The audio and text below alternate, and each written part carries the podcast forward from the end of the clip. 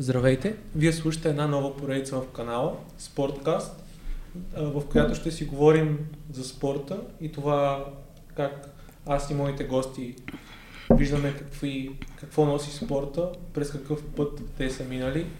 И това е една от, една от моите мечти от, от моето детство, защото аз от много малък обичам да следя всякакви спортове и бих казал, че цял спорт е една от, една от моите страсти. Ако, ако мога да направя това сравнение, че нали, други деца обичаха да, да играят на компютърни игри или нещо такова, аз обичах да, да следя спортове, да, да виждам как, например, се развиват първенствата в футбола, кой, кой е добър в тениса, кой е добър в баскетбола. И това е, това е едно от нещата, за които обичам да говоря и смятам, че гледна точка, която имам, ще бъде интересна на, интересна на публиката. И сега бих, а, и сега бих помолил хората да се, да се абонират за канала и да, и да, и да харесат този клип. И нека преминем към, към днешния ми гост, Теди Ангелова. Здрасти, Теди. Здрасти, Жорка. Благодаря ти за поканата. За мен е удоволствие. А, да, Теди, би ли разказал какъв е твоя, какъв е твоя опит с спорта? Разбира се, спорта е неизменна част от живота ми. Даже мисля, че не мога без него. Много го обичам. Мога да кажа, че те обича и мене. Имам богат опит. А, играл съм професионално баскетбол. А, кога, кога започна да тренираш баскетбол? Преди доста години. В момента съм на 32. Баскетбол. Преди баскетбола тренирах всъщност ски. Много обичам да карам ски. Дядо ми, Бог да го прости, беше треньор по фехтовка в университета Софийския, на националния отбор и още от малка хода по лагери с, с него на спортни лагери с студентите. И някакси покрай тях се научих и да плувам, и да карам ски, и започнах да тренирам ски професионално, но за съжаление паднах и си чупих кръка. На коляното имам много тежка операция. Бях два месеца в гипс. Кръка ми беше отслабнал страшно много. И за да, така, за да, да го раздвижа по-бързо, да се възстановя, започнах да тренирам плуване. Записах се на плуване в ЦСК. За съжаление, в момента комплекса на ЦСК е тъжна картинка. Едно време беше, мисля, че една от най-добрите бази, поне в България за мен. А, и така, тренирах няколко време плуване. Научих се много бързо да плувам и четирите стила и, и ми омръзна. Стана ми скучно. Просто не е моят спорт. И така един ден отидах в училището в квартала ми и с една баскетболна топка. И там имаше много момче, което, което ми каза, че майка му е треньорка в, в, в училището и ако искам да отида да, да видя дали ще ми хареса. И аз отидах. А, бях само момчета, това беше интересното. И бях по-големи 2-3 години от мене. И така започнах с тях да тренирам. И покрай тях много бързо напреднах. Оказа се, че треньорката ми всъщност е и президент и треньор на дамския клуб на септември в София. И така започнах да играя с момичетата повече, но по това време аз буквално ги прескачах. Нали, имайки пари, че играя с момчета 2-3 години по-големи от мене, доста бях напреднала. С течение на годините нали, някакси се изравниха нещата. Започнахме да имаме състезания в София, републикански, също така малко по малко сформираха и национална селекция. Имаше национален отбор за, за моята възраст, за моят набор. 8-8, 8-7, 8-9. И, и започна така спортната ми кариера, да се каже. И след, а, ти започна, т.е. си започна в септември, след това къде? къде да, започнах в септември и всъщност до дълги години играх в септември. Бяхме най-добрият отбор в София. Имаме и републиканско първенство сме спечелили. И след това м- дойде Емил Коен, не знам колко хора са запознати. Той направи нещо, което този момент в българския баскетбол лично аз не бях виждала. А, сформира женски отбор в ЦСКА като в ЦСКА беше привлякал най-добрите български баскетболистки, плюс две американки, които са играли в WNBA, също така две сръбкини. И наистина имаше един невероятен отбор, в който имах привилегията да, да участвам. Аз и още две-три момичета от девойките. Имахме, имахме и отбор за, за нашата възраст. Последно за девойки участвахме до 18 години. И наистина имах привилегията да, да се уча от доста добри баскетболистки, за което, което беше безценен опит за мен. Участвали сме въпросната година, спечелихме купата на България. държавното първенство и също така участвахме в Адриатическата лига, международен турнир и имахме удоволствието да приемем Final Four, а, финалите в София, в зал универсиада. Аз за този момент никога не бях виждал зал универсиада препълнена на женски матч. Това беше наистина нещо невероятно и аз имах, всъщност имах привилегията и честа да участвам в този матч на финала и да... Даже мисля, че имам и кош. Беше супер готин. А вие, а вие спечелихте ли? Спечелихме, да, спечелихме. А кои, кои други отбори бяха? Направихме тревел. Адриатическата лига. Будучност, в момента не мога да ти ги визирам. Те, те будучност мисля, че бяха харвати? Или Да, да, да. Просто отборите от тук от, от Адриатика, Аха. държавите, те участваха. Да, да, да. Сърби, харвати. Да, защото после имаше и такива и други, други Балканска лига, ли не знам наскоро как се Балканската лига мисля, че при мъжете. Да, Балканската лига сигурно се при мъжете, но Да. помня, нали, се казваше под къв, но... Балканска лига, да, мисля, че Балканска лига. Истината, че последните години съм много, така малко съм се дръпнала от баскетбола, откакто спрях професионално да играя и си имам нова страст, която е тениса. Отскоро развивам един проект, свързан с, с тениса, имам блог за тенис и Да. така. Може да кажеш как се казва, хората да го последват, аз ще остава, ще остава линкове долу. Да, благодаря ти, тенис страст. А, понеже това ми е страста и реших, че така обичам играта на думи. И всъщност еса, съто между... е само едно на тенис и страст. да и как, да. Как, как започна с тениса? Как, как премина? За- Защото не, първо имам един, един такъв въпрос, който ми е интересен. А, защото ти каза, че сте печелили и, и, и а, национални... А, Да, с националния отбор имам европейски първенства, даже станахме 8 в Европа, нещо, което да, какво е, в смисъл, какво, как ти каза и пълна зала, какво е чувството да играеш пред... пред уникално. В смисъл, това е едно единствено чувство по рода си за мен и нищо друго в живота ми не може да ми даде този адреналин и това удовлетворение, което, което спортът. Което, в смисъл, сигурно това е... Абсолютно да. В смисъл, аз обичам да използвам думата безсмъртие. Той е като един миг безсмъртие, буквално, който, който е невероятен. Не мога, просто не може да бъде описан с думи. Човек трябва да го живее това нещо. Цялата зала да вика името ти. Последно играх в Русе, в Дунав. Там имаме, спечелихме също Купата на България, Държавното първенство. Хората в Русе са, за мен са едни от най-сърдечните хора, които, които съм срещал в България. Те толкова много обичаха отбора, нас, винаги ни посрещаха на крака. Спомням се, че когато подписах и при първата ми тренировка, да, подарихме и букет цветя и една картичка, че вече не съм червен ангел, нали, защото те сега не викаха червените ангели, а вече съм син ангел. и беше наистина много, много невероятни спомени. И тези хора са в Русе, в Русе са невероятни. Да. И какво е, какво е чувството да играеш за, за националния отбор? Ами чувството е много специално. Чувството е много специално. Изпитваш една гордост. И усилията, които си вложил, виждаш, че се отплащат. Защото имаше един момент в, в живота ми, в който, понеже нито майка ми, нито баща ми са от спортни семейства, изключвам дядо ми, или по-скоро са спортни натури, изключвам дядо ми, който нали, е бил така име в ехтовката, но имаше един период в живота ми, в който само аз бях в националния отбор, за моята възраст говоря, нали, за моя набор, и нямах някакви връзки роднински в баскетбола, федерацията и така нататък. И усещането наистина е много приятно, защото знаеш, че си вложил и то оценено. А, ти на каква позиция играеше? Гард. Играех гард. да, даже бях най-ниската. Викаха ми джуджето. И след като приключих с баскетбола и влязох в а, неспортния свят, хората се възхищаваха от височината ми, за което беше за мен много, много странно. Абсолютен парадокс, нали? Цял живот ми била най-ниската. И изведнъж ми казват, а, това високото момиче. Кои, кои, кои бяха силните страни в играта ти? Ами, смея да твърда, че м- много виждах играта. Много виждах играта. В началото, разбира се, така много се м- отвличах и, и ми доставаше удоволствие да съм реализатор, да вкарвам. Но в последствие с годините, трупайки опит, разбрах, че най-важното нещо всъщност е да, да можеш да виждаш играта. И треньорът ми, единият треньор в националния отбор, се казваше, че рибата се вмирисва от главата, а главата на баскетболния отбор е гарда. И гарда има най-трудната задача. М- А това ти си играла guard, т.е. Guard, да. Един, единица. Точно така, единица, да. Единица, разпределител. Нали, Да. аз решавам каква комбинация ще играем, на кой ще подам топката. От моето решение, буквално на кой ще подам първия пас, зависи втория, третия, четвъртия и така нататък. а, трябваше да чета няколко хода напред. И с течение на годините ми беше, изпитвах удоволствие да, да правя асистенции, красиви асистенции.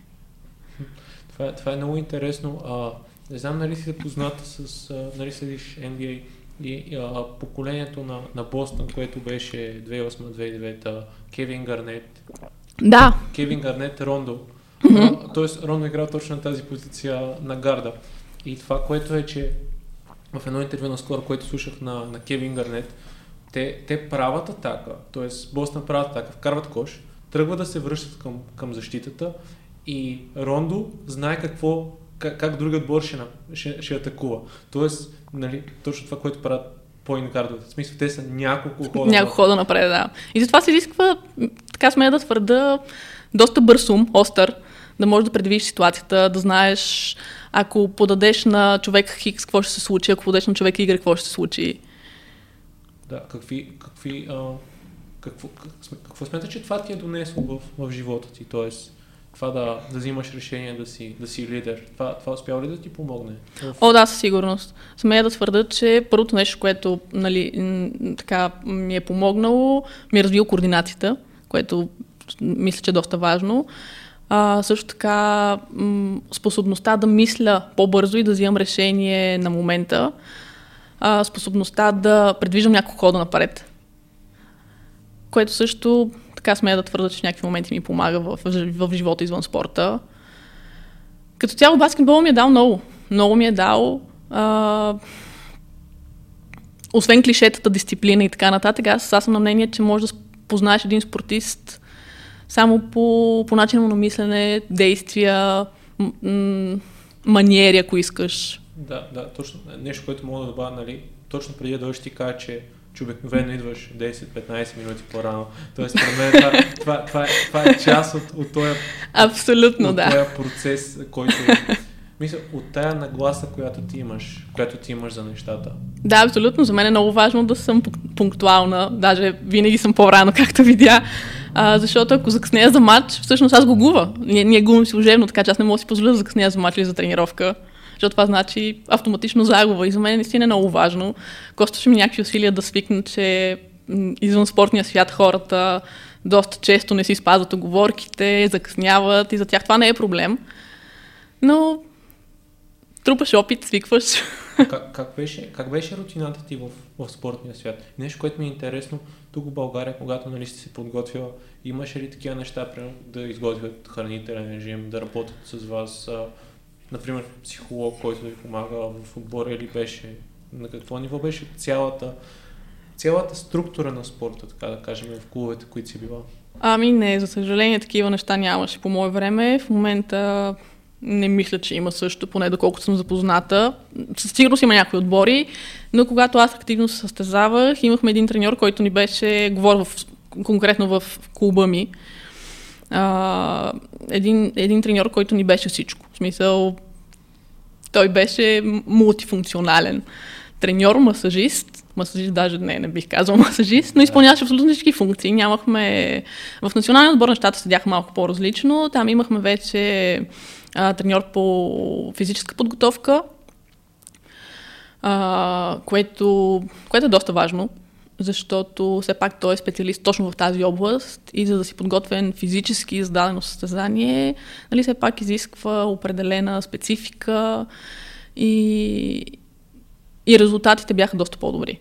Да, защото, нали, а, ако използваме поначало, чисто баскетбол има определени специфики, които самия спорт, самите самото ти тяло трябва да развиеш определени качества, за да може да си достатъчно, Абсолютно. достатъчно конкурентоспособен. Т.е. трябва си на първо първото нещо е да си експлозивен. Т.е. Да, да. Физическата подготовка е ключово. Треньора ни в, в националния отбор едната година беше много добър по, по кондиционна тренировка. Много добър, изключително. Тренирали сме на Василевски. А, имали сме доста интензивни, разнообразни тренировки и след това резултатите бяха много по-добри. Смисъл ти вече като стъпиш на, на, на баскетболното игрище се чувстваш по различен начин. Енергията, с която си зареден е много повече. Ти си, ти си по-подготвен, реално. Абсолютно, ти си много по-подготвен. А, играла съм в Испания, след като ЦСКА се разпадна, за съжаление. Отбор посъществува само една година. И на 18 години заминах за Испания, може би 19. Там прекарах 4 сезона и бях много впечатлена. Отидах да играя в Лига 2. В България имахме по това време 6 или 7 отбора. В първа лига, то нямаше втора лига. То а, още мисля, че няма. Да, мисля, че още няма. а, в Испания отида да играя в Лига 2, като Лига 1 имаше а, от, а, дивизия А, в смисъл дивизия А и дивизия Б. На две групи бяха разделени по 14 отбора, това прави 28. И в а, Лига 2, Лига Феминина ДОС, също имаше. Което, нали, 28 и 28 прави, нали, прави разлика. И, и всъщност бях много впечатлена, че там вече имахме треньор, имахме пак треньор по физическа подготовка и а, треньорката ни, която беше нещо, което ми беше страшно интересно, а, имахме така наречения скаутинг. Преди всеки матч записваше видео на диск с а, комбинациите на другия отбор. Демек разуз, разузнавахме а, противниците ни. Какво правят, кои са най-добрите. И се подго, подготвихме за матч, което ми беше наистина много интересно. И, и като се върнах в България, някакси исках да, исках да го интегрирам това нещо тук в, в, в, нашата система. Бях го споменала на треньора ми. Но до този момент тук в България не съм го виждала. Но там в Испания беше преди всеки матч, пред, предния ден, имахме си а, или в съблекалната събирахме, или в някои от момичетата и гледахме видео на, на противниците си. Правеше много интересно видео с най-силните им страни и се подготвяхме просто, просто за матча. И това много помага, защото ти, когато знаеш даден състезател какво прави, какви са му движенията, може да се подготвиш и да го неутрализираш. Да, а, не знам нали си запознат кой е Текс Уинтер. Това е, това е, ако се чува Triangle Offense, това, което, това нападение, което после Фил Джаксън налага в Чикаго Да, да. И, по, и в, разбира се, в Лейкърс. Лейкърс. Аз съм, аз съм голям фен на Коби. И точно когато, когато Коби отива в Лейкърс, този Текс Уинтер, той е създател. Той тогава е бил на около 80 години. И те, те са те часове наред са гледали клипове на играта на Коби, как, да. смисъл, какво той прави и как да анализира другите. Тоест, и точно това е според мен един от, и това е едно от нещата, които най-много, най-много съм научил от Коби, е, че подготовката решава всичко. Тоест, той, той затова е толкова уверен на корта, защото той общо взето в главата му вече са преминали 99 различни сценарии, да. да. Абсолютно. Съгласна съм. Много е важно защото на тренировка мога да тренираш едно движение хиляди пъти, стотици хиляди пъти, но когато, когато дойде състезанието, трябва да можеш да се адаптираш и да анализираш много бързо ситуацията, за да можеш да, да имаш успех. Това е много важно. Не просто да повтаряш едно действие до, до баналност, нали, стотици хиляди пъти, както казах, но за мен това прави разликата между много успелите спортисти и, и, и всички останали. Възможността, способността по-скоро да, да могат да се адаптират и да анализират ситуацията по време на състезание. Да, да могат да, да вземат това бързо решение. Абсолютно. Което е, което е, което е фундаментално, нали, прави разликата между победа и загуба в, да, да. в, в даден момент. И то се решава почти винаги в някакви микроситуации. Да, и как, приключи баскетболната ти кариера, защото все пак ти си била на професионално ниво? Да, имах така доста, доста смели мечти, свързани с баскетбола. В Испания, когато бях, за съжаление, точно тогава кризата започна 2007-2008 година и много добри отбори, дори от първа лига фалираха. На мен също не ми бяха плащали 3-4 месеца и се наложи да се прибера в България. Прибирайки се в България, честно казвам, изпаднах в една депресия известно време защото цялото отношение, първо отношението на хората в Испания, а, блогът ми, който в момента развивам, мотото ми на първа на началната страница е малките детайли правят разликата голяма. Мисля, че започнах толкова много да се фокусирам върху малките детайли в Испания, когато заминах. А, отношението на, на хората, как ме посрещнаха. Тези момичета ме посрещнаха се едно, цял живот се познаваме. Аз отидох, бях на 19 години, не знаех език испанците не си падат много по-английски, така че беше комуникацията малко трудна в началото. И те ме посрещнаха точно с едно цял живот се познаваме. Спомням си, че отидахме на тренировка, след тренировка ходихме да пиеме по бира, там е традиция. Целият отбор, с треньорката дори, президента дойде на клуба. И след това си спомням, че отидахме да вечеряме пак всички заедно, нали, нещо, което аз до този момент не бях виждал тук в България. Отидахме да вечеряме всички заедно и, и така, и малко по малко ние станахме семейство. И отношението, това, което казвам, отношението, отношението на треньора, това, че те посрещат усмивка на президента, на, на съотборничките ти, начина по който реагират на загуба, на победи, за мен са много важни. Отношението дори на хората, които живеят там. Аз първата година отидох в едно малко селце, бих казала, а, всички хора в сградата ми се усмихваха, поздравяваха ме. Отиваш в магазина, хората също ти се усмихват. В, в залата всички ни обичаха, нали? всички ни поздравяваха. Обръщат се към теб по име.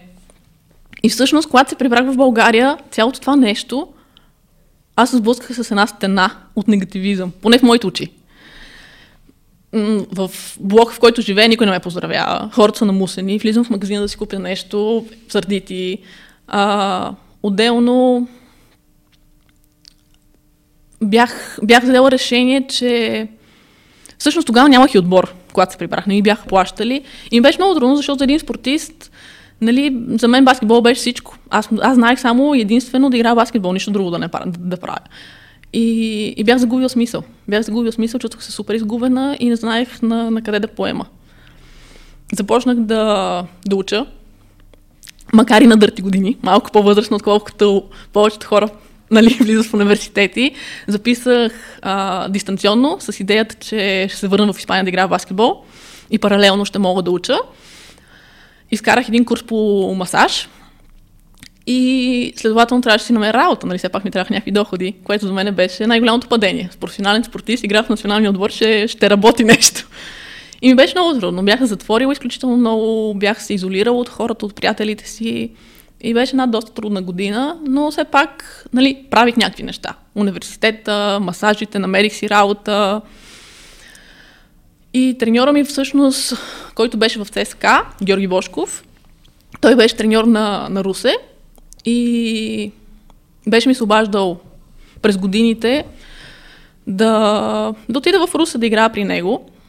И се чухме и, и така, така се случи, че взех решение отново да, да се върна на баскетболното игрище. Една година не бях играла, почти една година, няколко месеца. И... И така, и се върнах в Русе, подписах договор за две години, просто бях казала, че имам още какво да дам на този спорт и не съм приключила с него. С Рус станахме шампиони, но това, което ти казвам отношението. Да, в Рус хората бяха много сърдечни, публиката много ни подкрепяха, но някакси в отбора имаше две американки, всичко, всичко се въртеше около тях и моето чувство за справедливост много се беше обострило. И причините бяха комплексни. Причините бяха комплексни да, да прекъсна и да сложа край на спортната си кариера в баскетбола. Бях се прибрала по коледа на полусезона и връщайки се в Русе, всъщност ми казаха, че естествено те ми го заявиха пред свършен факт, бяхме поставили. А, искаха да, да ни разменят с една моя приятелка тогава. Тя играеше в Стара Загора, също тя отиде в Русе, аз отида в Стара Загора. Да си довърша сезона в Стара Загора и след това да се върна в Рус, защото имах още една година договор. И аз отказах да отида в Стара Загора. И те ми казаха всъщност, че няма, няма какво друго да направят, освен да ми прекратят договора. И, и така приключи всичко. Както каза за мен, е, имам невероятни моменти в Русе. Безкрайно благодарна съм. Но българския баскетбол някакси това, което забелязваме, че всеки иска да то, предполагам, че не е само в баскетбол, нали, от наблюдението, които имам като цяло спорта, е, че всеки иска да бере най-озрелите и най-вкусните плодове на, на, на готово. Без да, без да вложи след това. В смисъл, без да засади нови дървета. Защото ти вече като обереш плодовете, какво става? Те стават голи. Точно в момента, за мен, баскетбол е гол. И нещата трябва според мен да се случват наобратно. В смисъл първо да вложиш много, т.е. да започнеш от подрастващите и чак след това да береш плодовете. Но трябва да се заредиш с търпение. А тук хората, както ти казах, искат да берат най-вкусното и зрелите плодове на готово. Да, съгласен съм с това и, и нещо, което, което бих добавил е, че а, според мен дори, а, нали, ние това си говорихме и преди да почнем да записваме, че не е основният проблем, че няма пари в българския спорт, а че няма отношение в българския спорт. Именно. Точно това е, че... Точно. Че а, според мен един от митовете е, че ние сме спортна нация. За мен ние не сме спортна нация. М, да, не бих казал, че сме спортна нация. Защото ти си усетила това, което се е случило в Испания. В смисъл, според мен там масово отношение към спорта е много по-различно на цялата държава. Защото, защо, а, ние, ние сме фенове на даден спорт, само когато този спорт има успехи. Абсолютно. И тогава парадираме с това и тогава се бият в гърдите, нали, че са направили нещо много, когато всъщност не са. Да, и което, нали, ако за мен успехите в спорта ни са са така изключение от правилото, а не самото правило. Защото Григор е изключение от правилото, Кобрата е изключение от правилото. Волейбола, аз, аз за мен уважавам това, което правят играчите, но според мен ние в момента просто там има плодове, те се виждат. Но ако продължи това управление, което за мен е неконструктивно управление, което не се опитва. Да, то е деструктивно. Да, те, те, те не се опитват да изградат следващите поколения. Хубаво идват, защото, а, доколкото знам, нали, в по-лесно е, може да станеш волейболист за по-кратък период, т.е. самата подготовка е по-кратка, в смисъл като, като период. Защото ако искаш да занимаваш с баскетбол, трябва да започнеш от 10-11, тебе 10-11 годиш. Докато, доколкото знам историята и на Цето Соков, той е почнал по-късно, той mm-hmm. е почнал на, на 14-15. Тоест, а, комплексите качества, които за да станеш един добър играч, са може, не, не че са по-малко, просто цялостната структура на, държ... на, на спорта не е, не е толкова вързана с това ти да станеш толкова добър. Но пак, пак има а, ЦСК, доколкото знаме в един перманентен фалит и добре, че, да. добре, че тази личност, която е Сашо Попов, която се опитва да, да спаси този клуб вече, не знам, не знам коя година. Но да, според мен ние нямаме отношение към спорта. И нямаме, нямаме любов към спорта за, не се влага в подрастващите. То там трябва да започнем. В Испания аз бях буквално шокирана, когато видях колко много влагат в подрастващите и в развитието на, на младото поколение. Защото то там се тръгва. Няма как да взимаме американки, американци и всякакви звезди, които да, да оправят баскетбол в България и, и, и спорта като цяло. Отделно, а, аз когато играх баскетбол, съм тренирала в зала зимата с чупени прозорци и сме тренирали с ръкавици с шапки. Защото всъщност, ако ме пресрещне топката, ръцете си ми на лед и ще ми щупат пръстите. Това нещо в Испания го няма. Аз ти казах, че заминах първата година, бях в едно малко градче и имаха невероятни условия. Невероятна зала, имаше подрастващ отбор, момичета, момчета. Просто се отделя внимание. Защо Григор е избрал да ме тренира в България? Ами защото няма условия. Не защото не обича България. Всъщност Григор е направил много повече за България, отколкото, отколкото ние дори може да си представим. Да. Но Григор не тренира, защото няма условия. То и нещо, нещо, което сега ми изкочи като пример е, че а, а, първия, първия полуфинал на Цвети, който беше доста отдавна, който... 2010, ако не се е лъжа на Уимбълдън. На Уимбълдън, да, става дума за Уимбълдън. И точно тогава тя имаше едно интервю, в която я питат, нали, нали, в България играва на тревен корт и... То няма в България тревни кортове. Точно това е. Именно, точно това е. Ето аз в момента играя доста тенис, напоследък прекарам много часове на корта и има няколко, има няколко корта в България и комплекса, но качеството от единия до другия е доста голямо. Примерно, повечето кортове са, на, са клей. Има клей кортове, които всъщност играш на цимент.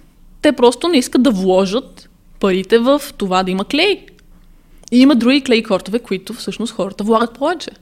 Да, мисля, че точно това е едно от основните неща, е, че нали, първо трябва да вложиш, после за да получиш и нали, да...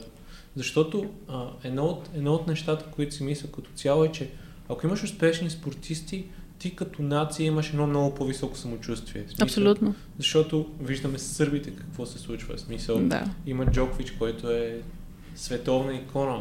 Имат а, играчи в NBA, имат а, насякъде.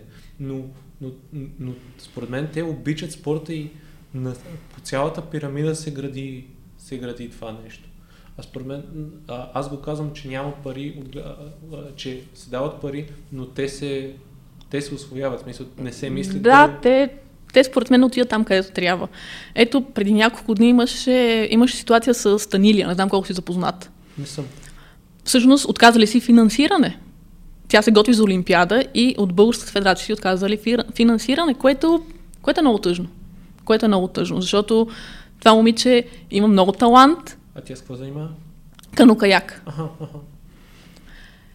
И просто си отказали финансиране. Тя няма, тя няма гръб. Без гръб, колкото и да е с лични финанси, трудно е. Трудно е. Много е трудно, когато нямаш гръб.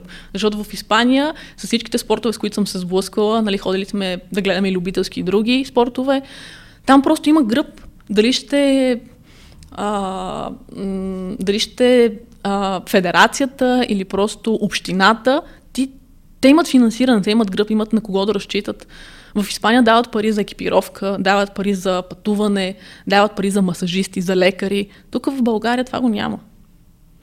Да, в националния отбор има такива неща, възползваш от тези привилегии. Привилегии, мисля, за мен това трябва да е нещо...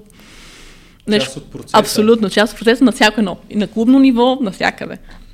Да, според мен е точно това, това което се случва в спорта е един, един популизъм. Тоест, нека, а, нека нали, това, което е за пред хората да е окей. Okay, да, да, защото аз, доколкото съм чел, а, например, ако вземеш олимпийски медал, а, в смисъл, получаваш, мисля, че някъде около 250 хиляди лева.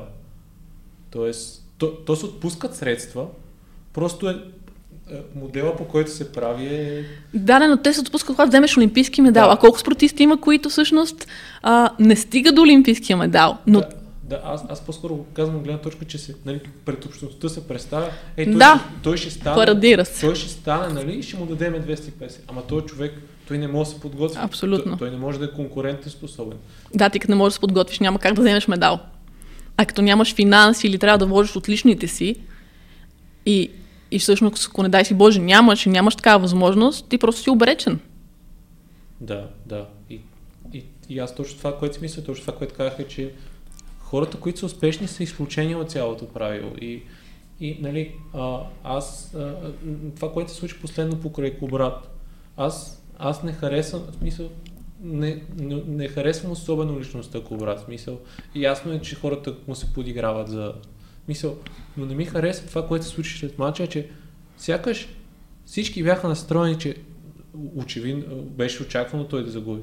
Но сякаш има една все едно омраза, че той се опита, разбираш, което е, да. което за мен е, мисля, окей, ако не ти пука за кобрат, няма да седнеш после да пишеш постове и да, да, да го хейтиш. Мисля, това, че той, нали, окей, човека е, виж, виж как той е достигнал до този матч, какви усилия е положил в, в спорта. Това обикновено остава забелязано за хората. Да, да. А, а е важно да се, да се погледне от тази гледна точка, защото може да се, нали, има, има неща, които не са окей okay в него и в начина по който представя, но има и неща, които са, които са работещ модел.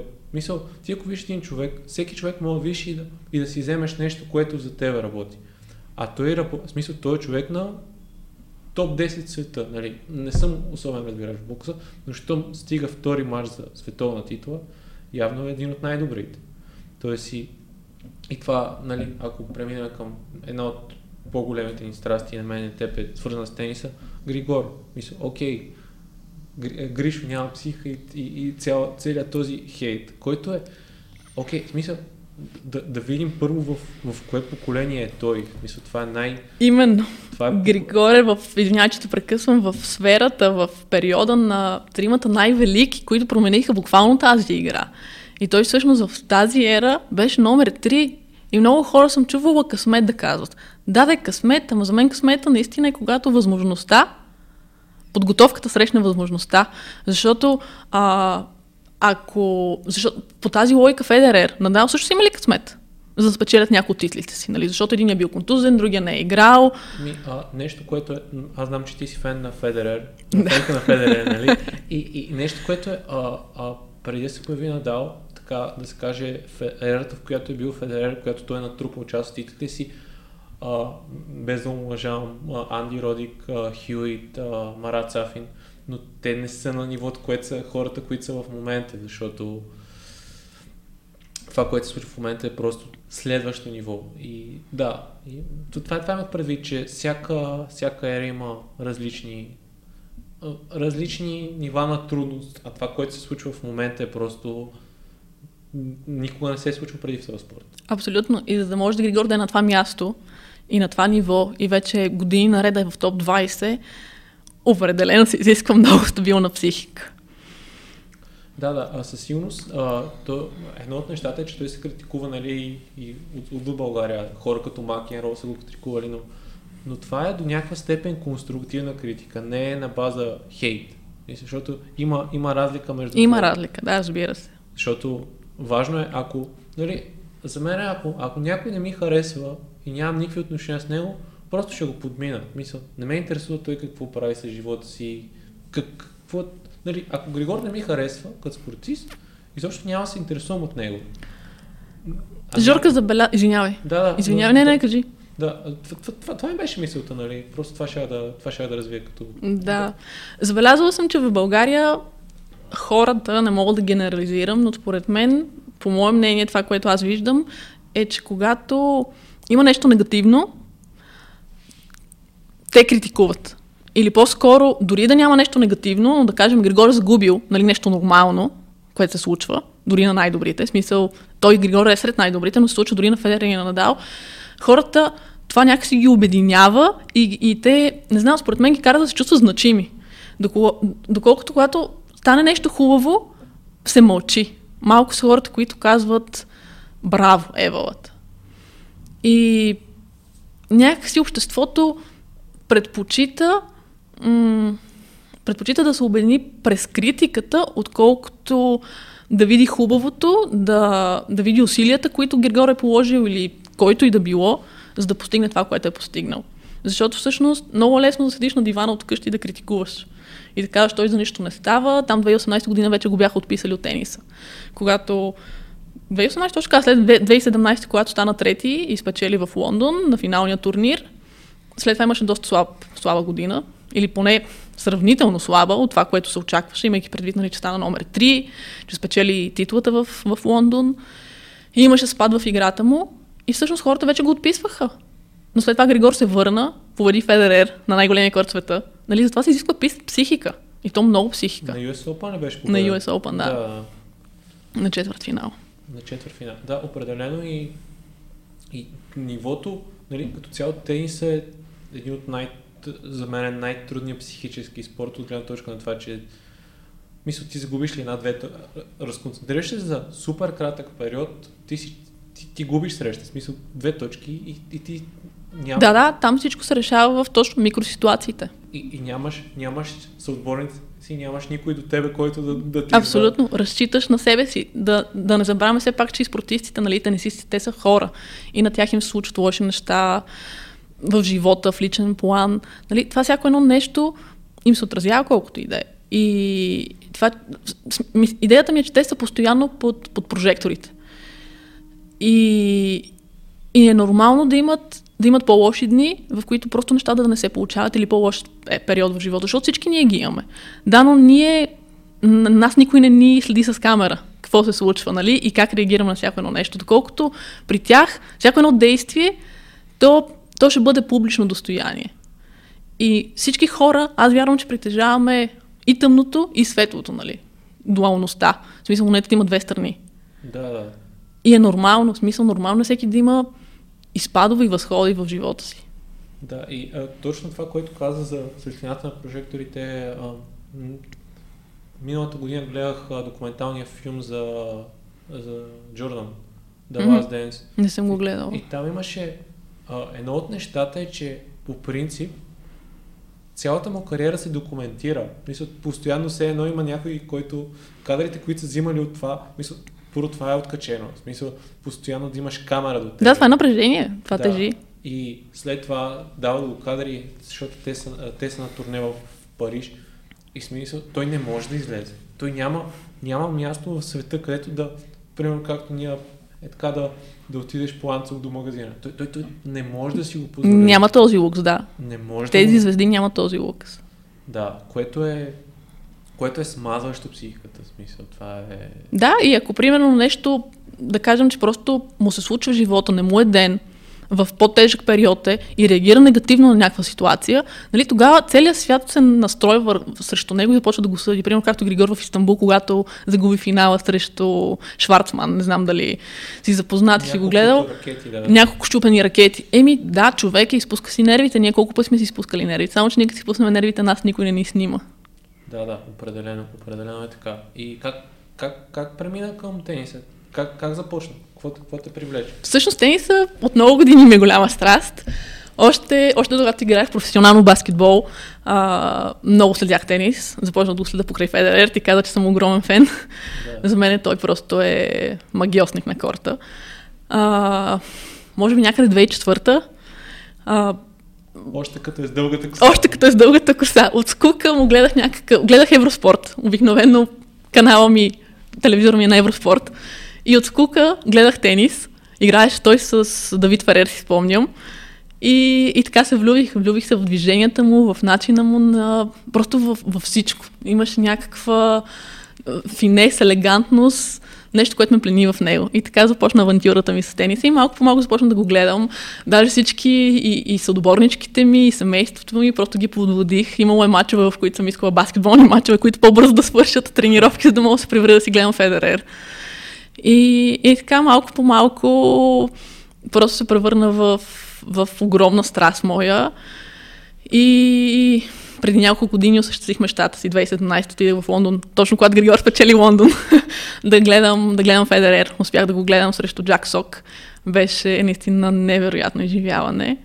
Момент, който никога няма да забравя. Може би това е един момент, който който мога така да, да сравна с тези велики моменти в баскетбола, които и адреналина, който той ми е носил.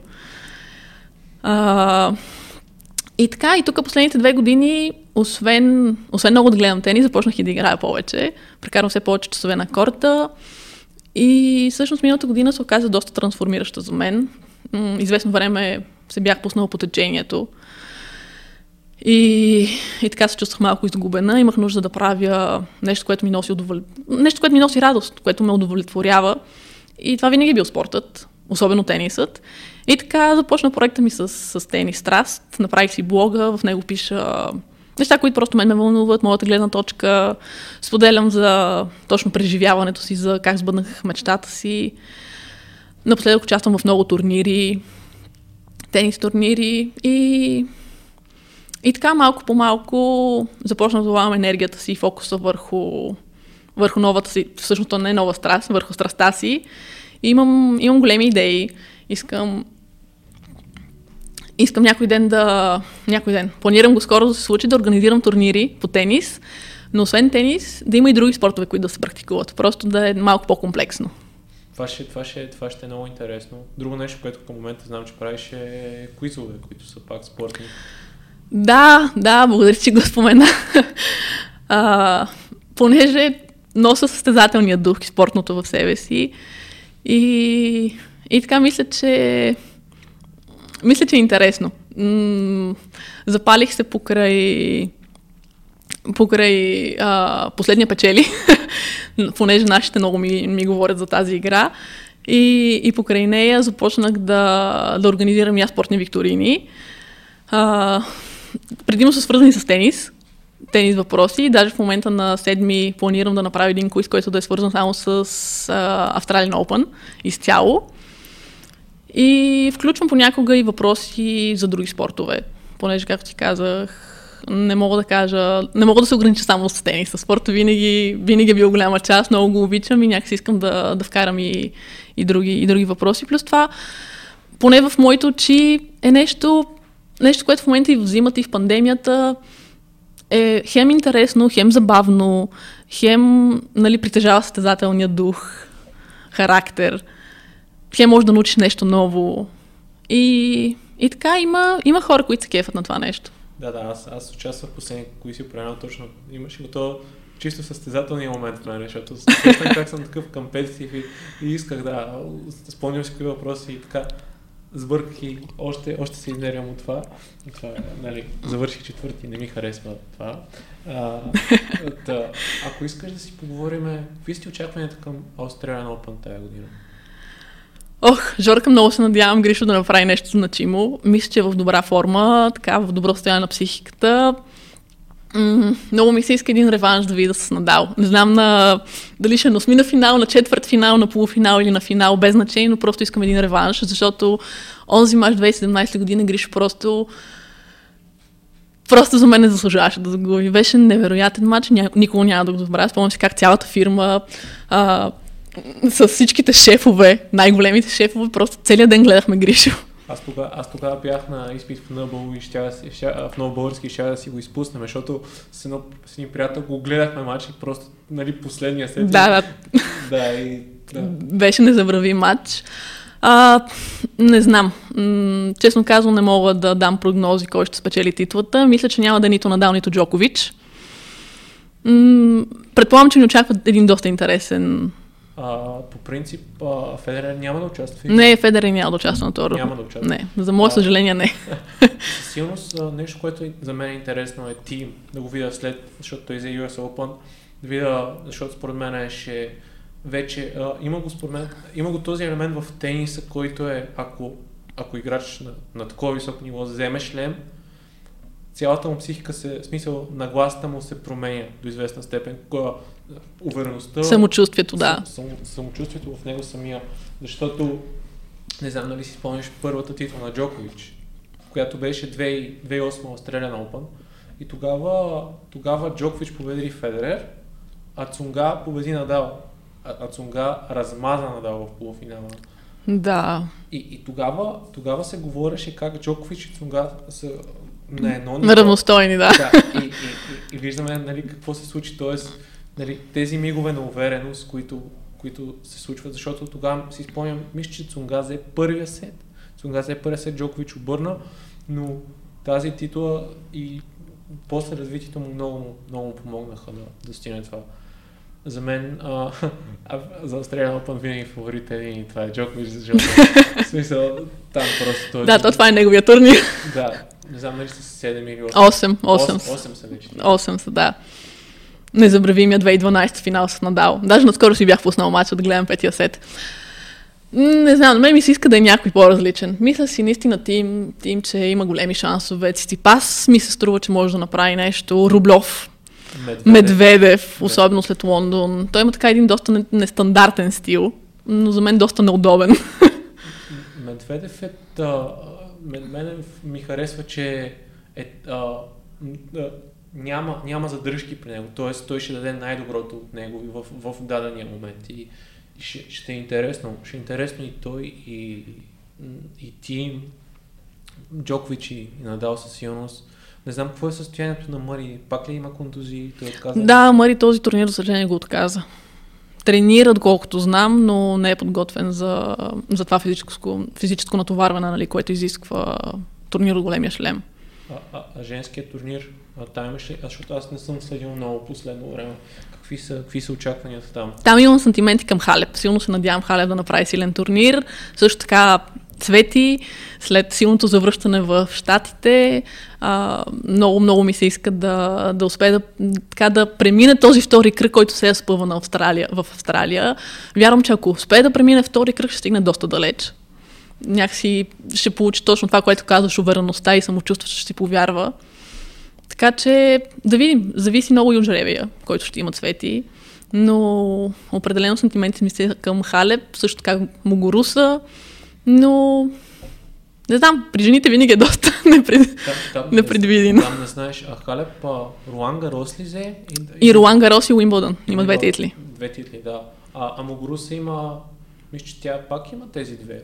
Руанга, А, Ще ти излъжа за мисля, Могурус. че, мисля, че има, сигурно си има Руанга Ролан Гарос сигурно си има, да. и може би US Open. Трябва, трябва това да го проверя после. Не Но съм да, сигурна. Но да, при жените винаги не, не се знае. Там не се знае. Там много неща влияят. Там, там определено е, определено е много, много...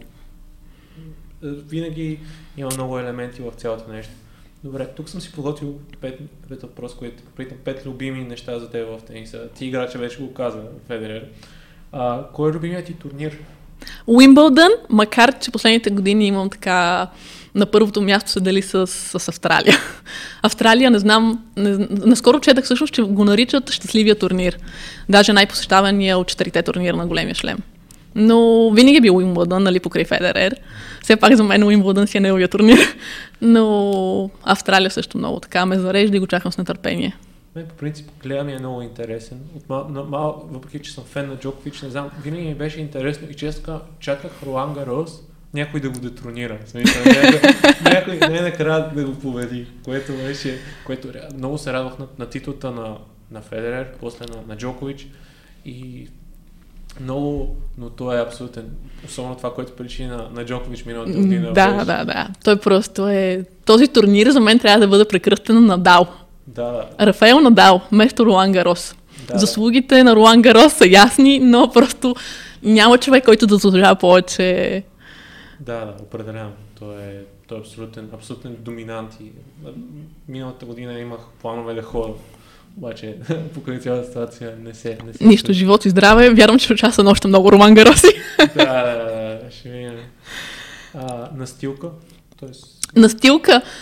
Никога не съм играла на трева. Тя цвети, за съжаление, няма възможността да тренира да, в България на тревни кортове, но м- откакто играя тенис, определено е твърдата настилка. Просто клея не е за мен. Не знам дали защото Федерер ми е любим и нали, всичко е в главата, но някакси на твърдо нещата ми се получават много по-добре. да, любим, любим матч, който, който е за тебе. А, от 2017 финала с Надал. Федерер беше след контузия, завръщане.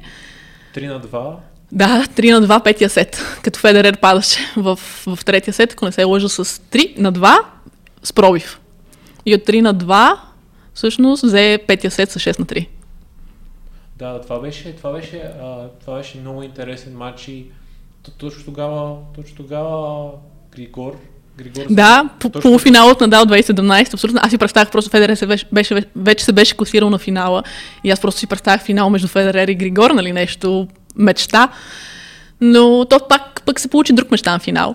Да, и то тогава това беше, това беше, защото Федерер сега е с 20, тогава беше 18-та, нали така? Тогава той взе 8. 19-та, ако не се лъжа, и следващата година... А, не, 18-та, точно така, взе 18-та, след това взе Уимбълдън и следващата година пак взе Австралия Да, да, с да. Чилич на финала. Да, спомням се, защото това беше, той много дълго, той от 2012-2013 нямаше титул и сякаш Много дълго време нямаше, да. се беше натрупал това усещане. А, а миналия сезон, защото той почива, той, той се контузи на полуфинала срещу Раунич, който беше, който беше много... от- Тогава Раунич стигна на финал, като победи Федерер. 3 на 2 губи. И Федерер тогава сякаш изгуби матча и аз, аз в този момент имах това усещане, че се той няма, нали, всички, целият, този- целият тенис свят според мен имаше това усещане, че нали, половин година го няма, няма да видим същия Федерер. Да, да, много хора го бяха отписали. А, и, а този финал и друго, друго това, че Федерер победи най-големия си. Именно то това беше, нали, че го направи срещу най-големия си противник, който не знам колко от последните финали на голям шлем беше, на голям шлем беше загубил от Надал. Много. Да, аз мисля, че Уимбълдън 2... Не знам, трябва да проверя. Не, 2008 го спечели Надал, той беше Той беше машина. 2007 го печели Федерер. 2007. Даже, значи, може би тогава му е последната победа на голям шлем срещу Надал на финал. Не съм сигурна, трябва да го проверим това нещо. Да, да, това, е- това е интересно, но да, със сигурност, защото аз съм чел биографията на Рафа и там точно той каза с мотивацията, в която, с която той влиза 2008, защото Федерер 2007 го е бил. Да, да, да, това съм го чела и аз, да. да, да. да. И то, то, този финал тогава пък 2008 също е тотално. Да, той също беше епик. Този финал беше невероятен. Имаше, той имаше тогава няколко прекратявания заради дъжда. Заради дъжда, да. Да, други, други, друг. Мисля, че 2009 пък после беше Федерер Родик, който беше 5 сета. Да, 16 на 14. Имахме малко технически проблеми тук. тук записвам с нова техника и батериите паднаха. Тъй, че а, последно си говорихме за, за финала а, Федерер. 2008. А, 2009 финала Родик, да, точно така. Да. И това беше, това пак беше един много, много специален момент според мен за тениса и, и това, нали, съперничество, което го имаха Федерер и Родик, как Родик никога не успя да го победи. Никога, да. Родик ми е много симпатичен и честно ти кажа, малко съжалявам, че така не няма титул от големия шлем. Оп, или бъркам? Не, има, има. има US Open има един. Един или два има. Със сигурност има титла. И той, той има титла. А, не знам кой от големите играчи не успя, не успя да вземе в този период, който Федерер го тероризираше. Хюит има. Хюит има, да. Сафин, Сафин има.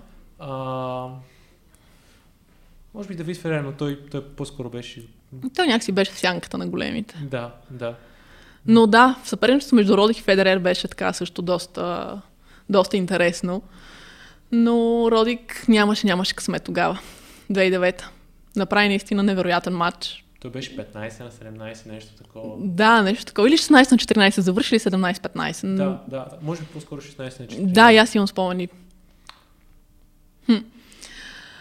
Очакван на Австралия Open 2021, това със сигурност. И вярвам, наистина искрено вярвам, че Григор ще вземе титул от големия шлем. Не знам дали ще е тази година, но някакси вярвам в него и във възможностите му. Да. Благодаря те и за, за отделеното време. Ще оставя, ще оставя линкове към, към, към, към блога, към страницата ти, хората, които искат да се свържат с теб и да, да се включат в проектите, с които се занимаваш към, към момента. И така едно обобщение накрая според теб, какво ти е дал спорта и, още ти дава? Както казахме, дал ми е много неща. Дал ми е... Всъщност спорта ме е направил човека, който съм. Аз се гордел човек, в който съм се превърнала. И мисля, че това е най-важното. А, дал ми е дисциплина, дал ми е това да не отлагам важните неща, дал ми е че това, че когато трябва да свърша нещо, аз го върша. А, държа на думата си, което също ми ще е много важно. А, също така ми е дал много, много и невероятни приятелства по цял свят, което е голямо богатство. Дал ми възможността да обиколя много места, почти цяла Европа. Дал ми незабравими моменти, дал ми е много приятелства, освен тези, за които споменах. А, дал ми е това да съм отборен играч, което също според мен е важно и извън, а, извън спортния свят. Да можеш така да, да се адаптираш. Това също не, е, ми е дал. Способността да се адаптирам, да анализирам ситуациите, да предвиждам няколко хода напред. И така, имам статия в блога си за нещата, които не ми е дал спорта, защото обикновено хората ме питат какво ми е дал спорта. Но някакси на мен ми е по-интересно да говоря за нещата, които не ми е дал спорта. Общо взето спорта не ми е дал нищо нормално. нито нормално детство, нито нормално тинейджерство, нито нормален абитуренски бал, който да не си спомням след това. И все неща, за които съм много благодарна. Да, това, това може да го направим като, като, като следващ епизод, защото аз малко бързам днеска и сигурно това ще е интересно от гледна точка какво спорта какво, ти е взел. Какво спорта ти е взел реално, да. Какво, да. Какво, какво не си получил през годините, с които се занимал. И мисля, че това, това е интересен финал на днешния разговор. Абонирайте се на канала, а, последите нещата, които прави Теди и до следващия епизод.